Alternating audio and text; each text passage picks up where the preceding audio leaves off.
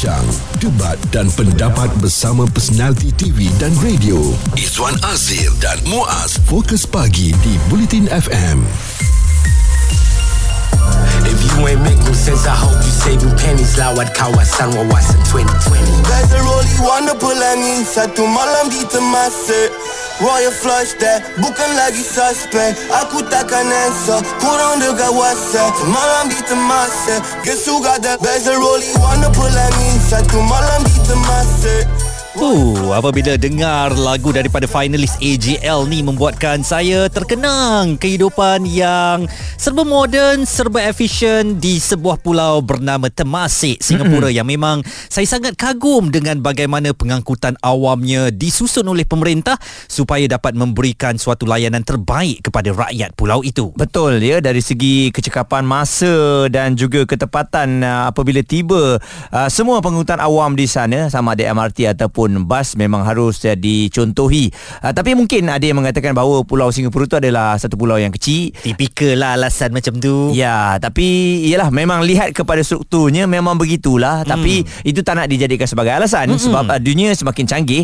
Adakah sistem pengangkutan di negara kita ni Zuan semakin bagus ataupun nampaknya uh, dah nampak dia punya apa MRT semua dah ada. Hmm. Tapi dari segi persediaan di tepi-tepinya tu. Itulah sebenarnya saya bimbang ya kalau um, sikap asal ada dekat Malaysia ni. Maknanya kita ada MRT, kita ada LRT, kita ada monorail, semua benda ada tetapi penyelenggaraannya itu tidak dijalankan dengan baik.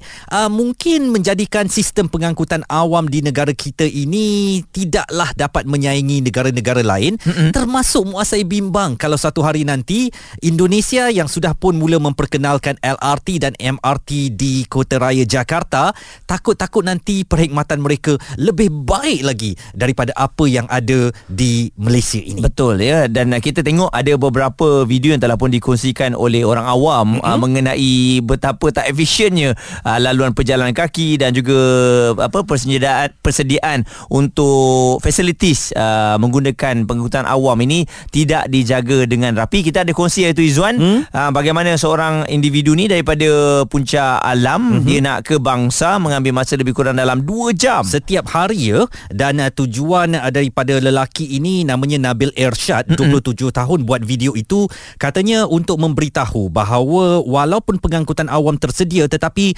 perkhidmatan pinggiran ini seperti laluan pejalan kaki, pencahayaan dan juga uh, faktor keselamatan pengguna nampaknya tidak dititik beratkan. Kalau Nabil tidak bercerita pun kita tahu ya stesen MRT kita eskalator rosak, lift rosak, eskalator ada depan mata tapi mm-hmm. kita kena panjat tangga dan sebagainya dan bagaimana kita lihat kerumunan orang ramai yang menunggu MRT atau LRT sampai kemudian rosak pula. Jadi ini menimbulkan persoalan. Apa tahap kualiti pengangkutan awam di Malaysia?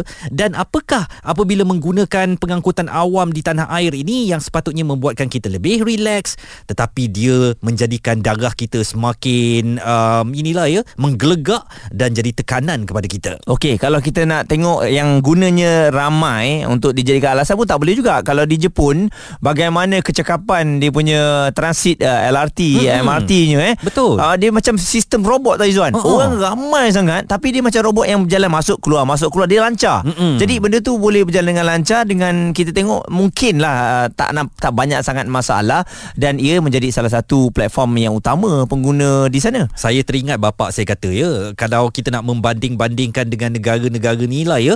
Uh, kenapa Jepun boleh buat? Kenapa hmm. Singapura boleh buat? Kenapa kenapa Indonesia nak mengerja kita? Dia orang pun makan nasi, kita pun makan nasi kan. Tapi kenapa kita punya bila makan nasi ni, kita punya perkhidmatan tu tersangkut sana, tersangkut sini, apa yang tak kena? Memang ada jawapan dia. Satu je perkataan, rasuah. Dan apabila itu berlaku, semua benda yang tersedia ini sekadar untuk mencantikkan mata sahaja, sekadar ada, tetapi perkhidmatan itu uh, kalau awak nak guna, awak terpaksalah bangun pukul 4.30 pagi, awak terpaksalah redah laluan yang belecak dan sebagainya. Itu masalah yang tidak ditangani dalam sistem pengangkutan awam di Malaysia. Bincang, debat dan pendapat bersama personaliti TV dan radio. Izwan Azir dan Muaz Fokus Pagi di Bulletin FM. Ada sakit hati, ada naik minyak, ada tekanan minyak, jiwa. eh? Semua tu kita nak uh, kumpulkan rasa Hmm. anda tu. Sebab tu kita bawa isu ni. Betul dan kadang-kadang kita lihat je pengangkutan awam tu kan. Kadang-kadang bila kita pergi ke stesen tu tengok escalator rosak, lift rosak, it make my blood go upstairs you know kan. Rasa nak marah sabarlah. kan. Mana boleh sabar. Benda dah cantik tapi hmm. saya tak tahu kenapa maintenance tu tak ada dan uh, ini juga mungkin perlu diambil perhatian lah. Bukan mungkin sebenarnya perlu diambil perhatian oleh penyedia perkhidmatan itu supaya janganlah asal ada je. Janganlah stesen tu gah nampak cantik kan tapi benda kat situ tak boleh pakai, lampu tak menyala, uh, nak pergi ke stesen kena masuk dalam lemak uh, apa lumpur dan semak dan sebagainya kan. Seperti yang dinukilkan oleh seorang pengguna Twitter Nabil Ershad dan inilah yang kita nak bercakap dengan uh, beliau pengalaman untuk ke pejabat setiap hari ini menggunakan pengangkutan awam uh, betul tak um, the public transportation make your blood go upstairs Nabil? Memang selalu sebab saya guna uh, pengangkutan awam setiap hari lah bukan untuk kerja saja. Sebab saya tak masuk office setiap hari. Hmm. tapi saya memang menggunakan pengangkutan awam setiap hari untuk kegunaan harian lah. Nak pergi ke kedai ke nak pergi jumpa kawan ke semua tu. So apa-apa masalah pengangkutan awam yang harian tu memang saya akan hadapi setiap hari lah Mm-mm. Okey dan uh, kalau awak kongsikan tu dari puncak uh, apa puncak alam mm-hmm. ke bangsa 2 jam masa dia ambil ya. Memang tak ada alternatif lain lah. Maksudnya tak ada bas pun yang akan terus direct kan. Awak terpaksa ambil uh, komuter uh, lepas tu barulah uh, apa na- naik bas lepas tu baru naik komuter kan. Ah, ah betul. Memang kalau dari puncak alam untuk ke KL yang tu yang paling direct lah. Kena naik bas sampai ke MRT Sungai Buloh Mm-mm. atau KTM Sungai Buloh. And then dari situ boleh naik komuter atau MRT. And untuk saya punya perjalanan yang paling direct atau paling terus uh, komuter lah. Hmm. Kalau yang setengah orang MRT lagi okey tapi komuter kena ikut jadual dia lah. Hmm. Sebagai- lama. Seorang yang menggunakan perkhidmatan awam setiap hari, apa suara hati anda yang awak nak suarakan dalam siaran nasional kita ni uh, mengharapkan mungkin ada kepimpinan di Putrajaya, YB Anthony Lok mendengar atau pegawai-pegawainya yang boleh diperbaiki supaya perkhidmatan itu bukan saja gah dari segi bentuk stesyennya dan juga um, apa orang panggil hiasan landscape-nya tetapi apa yang perlu digunakan oleh rakyat ini betul-betul dapat dinikmati supaya rakyat dapat berikan kepercayaan kepada perkhidmatan awam kita. Bagi saya sebagai pengguna uh, pengangkutan awam ni benda paling penting sebenarnya ialah kekerapan. Hmm. Kekerapan ialah benda yang akan membantu saya menggunakan pengangkutan awam dengan lebih tenang dengan lebih aman lah sebab bila kekerapan tu tinggi saya tak ada fikir pun pasal jadual apa-apa. Yang Betul. saya tahu bila sampai-sampai 2-3 minit, 5 minit dah sampai dah train. Mm-mm. Ha, saya tak ada fikir pun atau, atau bas. Tapi sebab kekerapan kita amat rendah, Hmm. Kena rely atau uh, dekat ni lah Jadual-jadualnya. ha. Ha. Tak, tapi kalau jadual tu tak kena dengan kegunaan harian saya Memang tak best lah Mungkin tak Kena pakai grab ke apa Sebab mungkin Bas tu ada dalam sejam lagi baru sampai ha, Tak boleh buat apa Kena cari alternatif lain Macam uh, KTM yang awak naik tu kekerapan dia berapa? 15 minit ke? Oh tak Setengah jam Ada Setengah jam. ketawa di Ah, situ ya. pagi-pagi. Tidak eh. Setengah jam ha? Ya pagi-pagi memang Tu yang pagi-pagi Setengah jam Kalau yang uh, Tengah hari petang-petang Mungkin 40 minit Mungkin Oh. sejam Dia ikut jadual dia Memang tak- Sejam? tak. Terlepas Aduh. habis Kalau terlepas Aduh. habis lah Kena tunggu Aduh. next 40 minit lah Mubazir Tunggulah, uh, tunggulah kalau ad- kalau ada alternatif lain atau ada bas atau ada uh, LRT, uh, MRT okey lagi. Kalau tak ada memang kena tunggu je lah. Itulah macam mana agaknya rakyat nak beri kepercayaan kepada pengangkutan awam ni kalau jadualnya begitu, kekerapannya kurang sedangkan kita memang bergantung harap untuk bergerak ke sana sini dengan pengangkutan awam itu yang dilema terpaksa awak hadapi setiap hari ya Nabil. Betul, betul. Okey, uh, kita mengharapkan mungkin ada um, tindakan susulan lah daripada kerajaan untuk menyantuni laporan-laporan begini. Izzuan Kalau Nabil uh, kongsi juga ya uh, Sebenarnya perjalanan dia tu 2 jam Hmm. Tapi kos yang dia ambil Kiranya modal lah Kiranya sebulan tu Hanya membelanjakan RM80 saja Okey, memang murah lah ya Ha. untuk sebulan kan. Tetapi uh, janganlah kerana ia murah. Dekat Malaysia ni benda yang murah semuanya macam eh ikut kami lah. Kami mm-hmm. nak bagi berapa kali ke, kami nak uh, cepat ke lambat ke terpulang kepada penyedia lah kan. Ha-ha. Tak boleh macam Nak tu. cepat Muaz. naik Grab lah, macam Ah, tu ah, je. Tak boleh lah macam tu kan. Ha-ha. Semua benda yang diasosiatkan dengan perkataan murah tu uh, maknanya anda perlu tanggung kesan-kesan sampingannya. Seperti Nabil tadi yang terpaksa menunggu lama dan terpaksa masuk ke dalam lumpur dan semak untuk sampai ke stesen MRT. Keputusan ini boleh dilihat soalnya mereka mengumpulkan semua basis Rumusan berita politik sepanjang minggu. Sudut politik bersama FMT di Bulletin FM. Kita sedang bercakap tentang tekanan jiwa naik pengangkutan awam yang setakat ini untuk MRT dan LRT tersedia di Bandaraya Kuala Lumpur sahaja. Pengangkutan awam ni maksudnya meluas ya, ah, termasuk juga bas dan juga perkhidmatan teksi.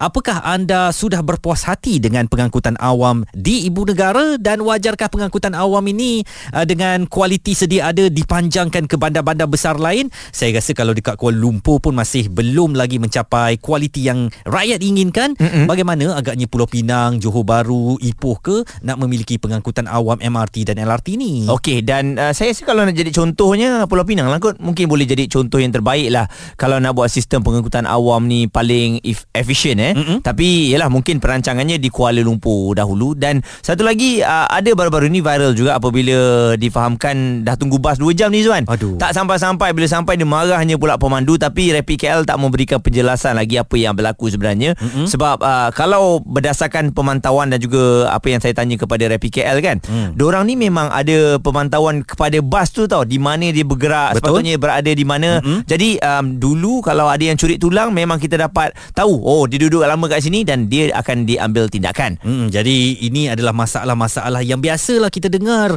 uh, mengenai pengangkutan awam di Malaysia dan memerlukan tindakan daripada syarikat pengendali ataupun daripada campur tangan kerajaan sendiri.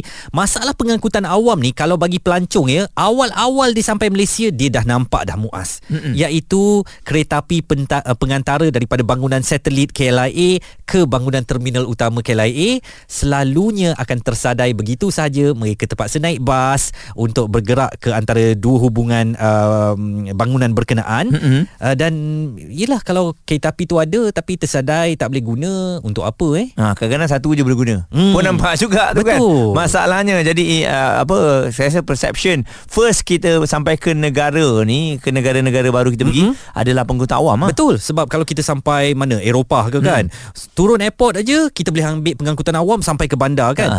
Ini kalau apa dua bangunan sahaja pun dah problem ia bagaikan boleh menggambarkan uh, bagaimana kualiti pengangkutan awam di sesebuah negara itu. Kita nak dengarkan pandangan daripada pensyarah di Fakulti Kejuruteraan Universiti Putra Malaysia Profesor Dr. Law Teck Hua tentang uh, ketidaksaling hubungan antara pengangkutan awam dan kualitinya di Malaysia.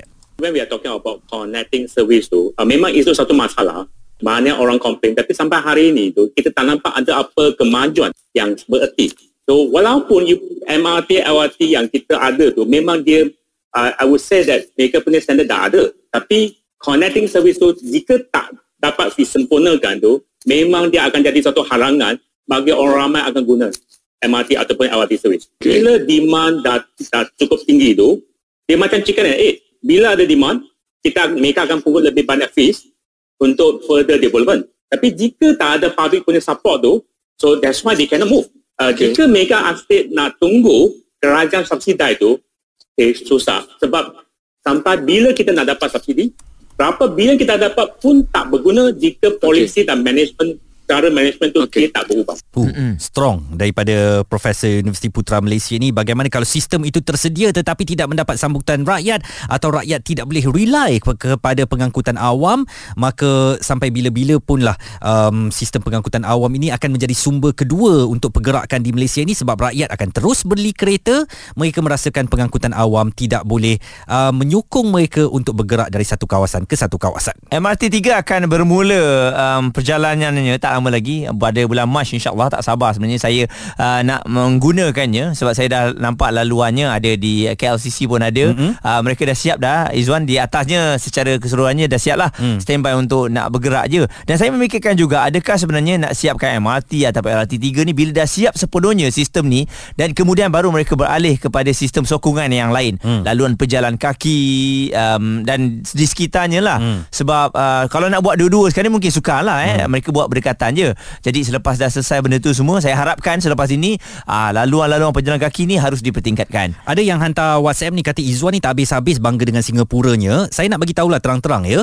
Tolong jadikan sistem pengangkutan awam kita setara atau lebih baik daripada pulau itu dan barulah saya berhenti bercakap mengenai bagaimana efisiennya uh, pengangkutan awam di republik berkenaan. Saya mahu bercakap untuk kebaikan pengguna pengangkutan awam di Malaysia supaya bukanlah rakyat Singapura boleh mendabik dada bahawa kita memiliki sistem MRT bas dua tingkat yang sangat dibanggakan. Apa ada dekat Malaysia benda yang ada tapi tak berjalan dengan baik. Saya tak mahu benda-benda itu berlaku. Saya mahu ianya juga menjadi kebanggaan kita yang boleh menjadi sumber yang boleh kita rely on setiap hari apabila menggunakan pengangkutan awam. Keputusan ini boleh dilihat soalnya mereka mengumpulkan semua pasukan Rumusan berita politik sepanjang minggu. Sudut politik bersama FMT di Bulletin FM.